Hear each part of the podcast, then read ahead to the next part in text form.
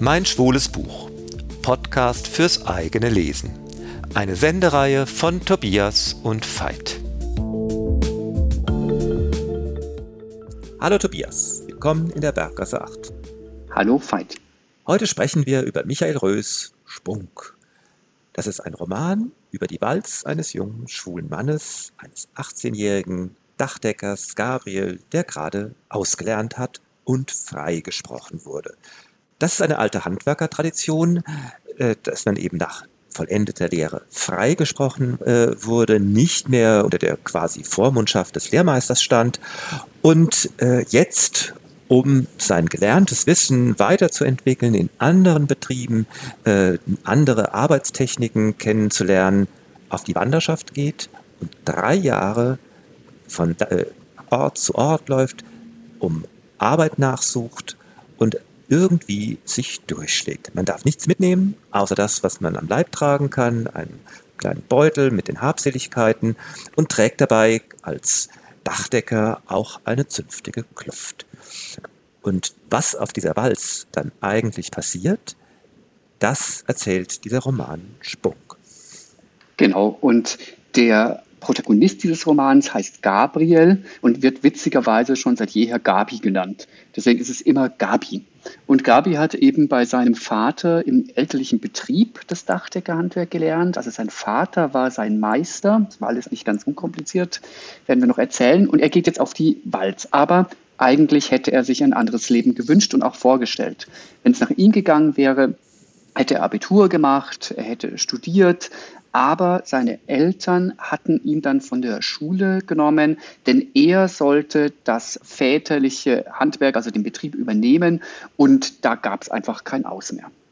Ja, und das ist alles andere als fürsorglich von den Eltern gemeint, blanke Eigennutz, nämlich den Betrieb weitergeben zu können. Eigentlich hätte Bruder Klaus das sein sollen, der war ja auch der Älteste.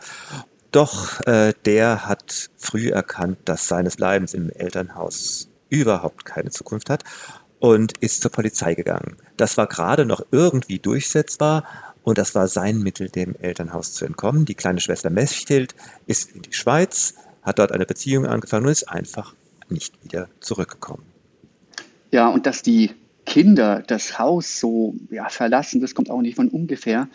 Es geht vor allen Dingen um den Vater, der ist ja, eigentlich ziemlich gewalttätig, der ist impulsiv, der ist sehr ungerecht, willkürlich, er schlägt, er ist sehr aggressiv. Es gibt zu Hause tatsächlich heftige Streitigkeiten. Das ist schon nicht mehr nur eine Streitigkeit, sondern der schlägt zu mit Gürtel und Faust und Füßen. Das elterliche Heim in dieser Ortschaft Werterbruch muss für Gabi tatsächlich die Hölle gewesen sein. Und da dann auch die Ausbildung zu machen, man kann sich gar nicht vorstellen, was der mitgemacht hat. Die Walz ist aber jetzt Gabis Möglichkeit, endlich wegzukommen von diesem despotischen Vater und von dieser Situation, die einfach nicht mehr aushaltbar ist. Ja, und es ist eben wirklich eine Möglichkeit, sich selbst zu finden, denn beim Gehen, so stellt Gabi fest, kommt man auf viele Gedanken. Und im Grunde ist diese Romanstruktur, das ist schon mal was ganz Eigenes. Es beginnt ja unmittelbar auf der ersten Seite mit Weggehen. Und alles, was wir äh, schon erzählt haben über die Familienhintergründe, das kommt immer so in Rückblenden, was ihm da eigentlich so durch den Kopf geht, an Erinnerungen, anknüpfend an Erlebnisse. Und das macht diesen Roman so wirklich spannend. Er hat einerseits Sprünge und die erklären sich dadurch, dass im Grunde der Roman, da gibt es ein paar Andeutungen im Buch drin, ist eigentlich das Tagebuch äh, der Walz. Gabi führt mehr oder weniger unsystematisch Tagebuch, was ihm passiert. Am Anfang fast schon ein bisschen akribisch, äh, dann ist es aber auch irgendwie mit ganzen Zeitsprüngen. Scheinbar immer, wenn es ihm ein bisschen besser geht, schreibt er nichts. Eher, wenn er alleine ist, wenn irgendwas schiefgegangen ist, wenn er ins Resonieren kommt. Und all das, was, was er aus seiner Kindheit und Jugend mitbringt, das kommt in Rückblenden. Und wir haben es im Grunde, ja, wir haben es mit so einer Art grünen Heinrich der 70er Jahre zu tun, in denen das Ganze spielt. Es ist ein, insofern auch ein wirklich toller, schwuler Bildungsroman. Einer zieht aus, um die Welt kennenzulernen und wie das Ganze ausgeht. Das ist, darf man jetzt nicht verraten, denn das macht die Sache nochmal ganz besonders spannend. Ja, und es ist insbesondere spannend, weil er lernt ja nicht nur die Welt kennen, sondern auch irgendwie sich selber kennen. Denn durch diese Walz werden wir Veränderungen äh, miterleben, die Gabriel auch macht. Er war ja zu Hause ständig unterworfen unter diesem aggressiven Vater und in diesem Zwang, da Dachdecker zu lernen. Der war da eigentlich nie in der Lage, sich selbst wirklich zu finden und eigentlich das zu leben, was er selber ist. Ähm, er steht auf Männer, das weiß er, aber er bezeichnet sich eigentlich nicht als schwul. Also er hat kein Problem, Sex zu haben mit Männern, aber schwul ist er dann irgendwie nicht. Schwule werden daheim abgelehnt, niedergemacht, verachtet. Er stellt einfach fest, es gibt eine Sehnsucht und ein Begehren und was aus dieser Sehnsucht und dem Begehren auf der Walz wird, das ist einfach spannend mitzuerleben. Genau, und eigentlich könnte es so ganz einfach sein, denn relativ bald, er stammt äh, aus dem Norddeutschen, also aus dem damaligen Westdeutschland, äh, verschlägt es ihn nach West-Berlin, äh, ist das Jahr 1978, 79. Er landet in einer Hausbesetzer-WG und zieht auch relativ bald dort bei dem Chef dieser WG Pille ein. Pille heißt eigentlich Seid, ist Psychologiestudent, äh, sehr schwul und Gabi merkt bald, dass er für Seid mehr empfindet. Er hat aber, wie du schon gesagt hast, er kaum Worte dafür. Ähm, aber irgendwie hat er Sehnsucht, dass es irgendwie mehr würde. An Weihnachten gibt er sich richtig Mühe. Seid hat gesagt, er kommt nach Hause und der Gabi hat gekocht und es sieht alles irgendwie fast schon romantisch aus.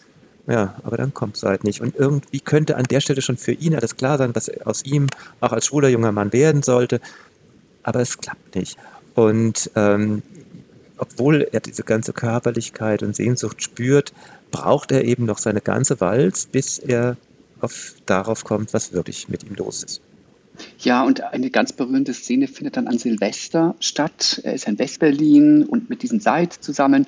Und Seid und Gabi gehen dann zusammen in den Victoria Park in Berlin, in Schöneberg, oder nee, eigentlich Kreuzberg eher. Ähm, und dann sitzen sie am Schinkel-Denkmal und beide sind betrunken. Und um 12 Uhr mitternachts geht die Post ab, die Raketen fliegen. Und ohne dass Gabi da viel nachgedacht hätte, beugte sich zu Seid vor und küsst ihn auf den Mund. Und Seid hält dann Gabi mit den Händen an den Schultern von sich weg und sagt nur, versuch's nochmal, Gabi, wenn du nüchtern bist. Ja, und so werden die beiden halt eben dann doch kein Paar, obwohl das eine schöne äh, Aussicht gewesen wäre. Gab, äh, Gabriel zieht weiter, kommt nach Frankfurt, kommt äh, zufällig natürlich äh, aufs schwule Fest Homolulu, das hat es ja auch wirklich gegeben. Und ihm gehen eigentlich diese ganzen Schwafel-Propaganda-Reden der Bewegungsschwestern auf die Nerven und er landet mit einem jungen Kerl im Bett, der ihn dann auch noch darauf anspricht, der Alex nach dem ersten richtig guten Sex, den Gabi dann mit einem anderen äh, Kerl hat, dass er sich jetzt eigentlich strafbar gemacht hat, denn Gabi ist ja schon 18 und wie sich herausstellt, ist Alexander erst 17, was ja damals noch strafbar war. Naja, und äh, Alexander, so, so ein Jungschüler, der kann sich das gar nicht anders vorstellen. Und fragt dann noch, Gabi, Geiste, was? Das war das erste Mal so richtig? Und wie hast du das äh, jetzt noch, Gabriel ist mittlerweile schon 19, wie hast du das 19 Jahre ausgehalten? Naja, irgendwie scheint es gegangen zu sein. Und das ist, ist so ein bisschen auch der Anfangspunkt Sex als der Anfang der schwulen Selbstfindung, aber da wird mehr draus. Das ist das, was Gabi nach und nach immer mehr äh, in der, auf der Schwalz lernt.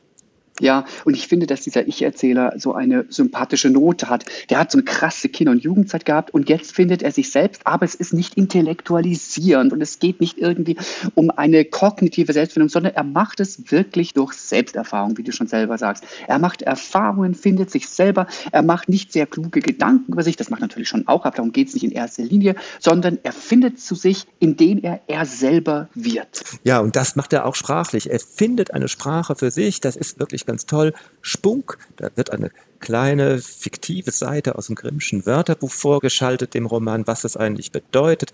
Und so macht sich Gabi im Laufe der, seines, mit seinen Kritzeleien in seinem Tagebuch immer mehr Gedanken, was es da eigentlich mit Sprache, Schulsein und sich selber auf sich hat.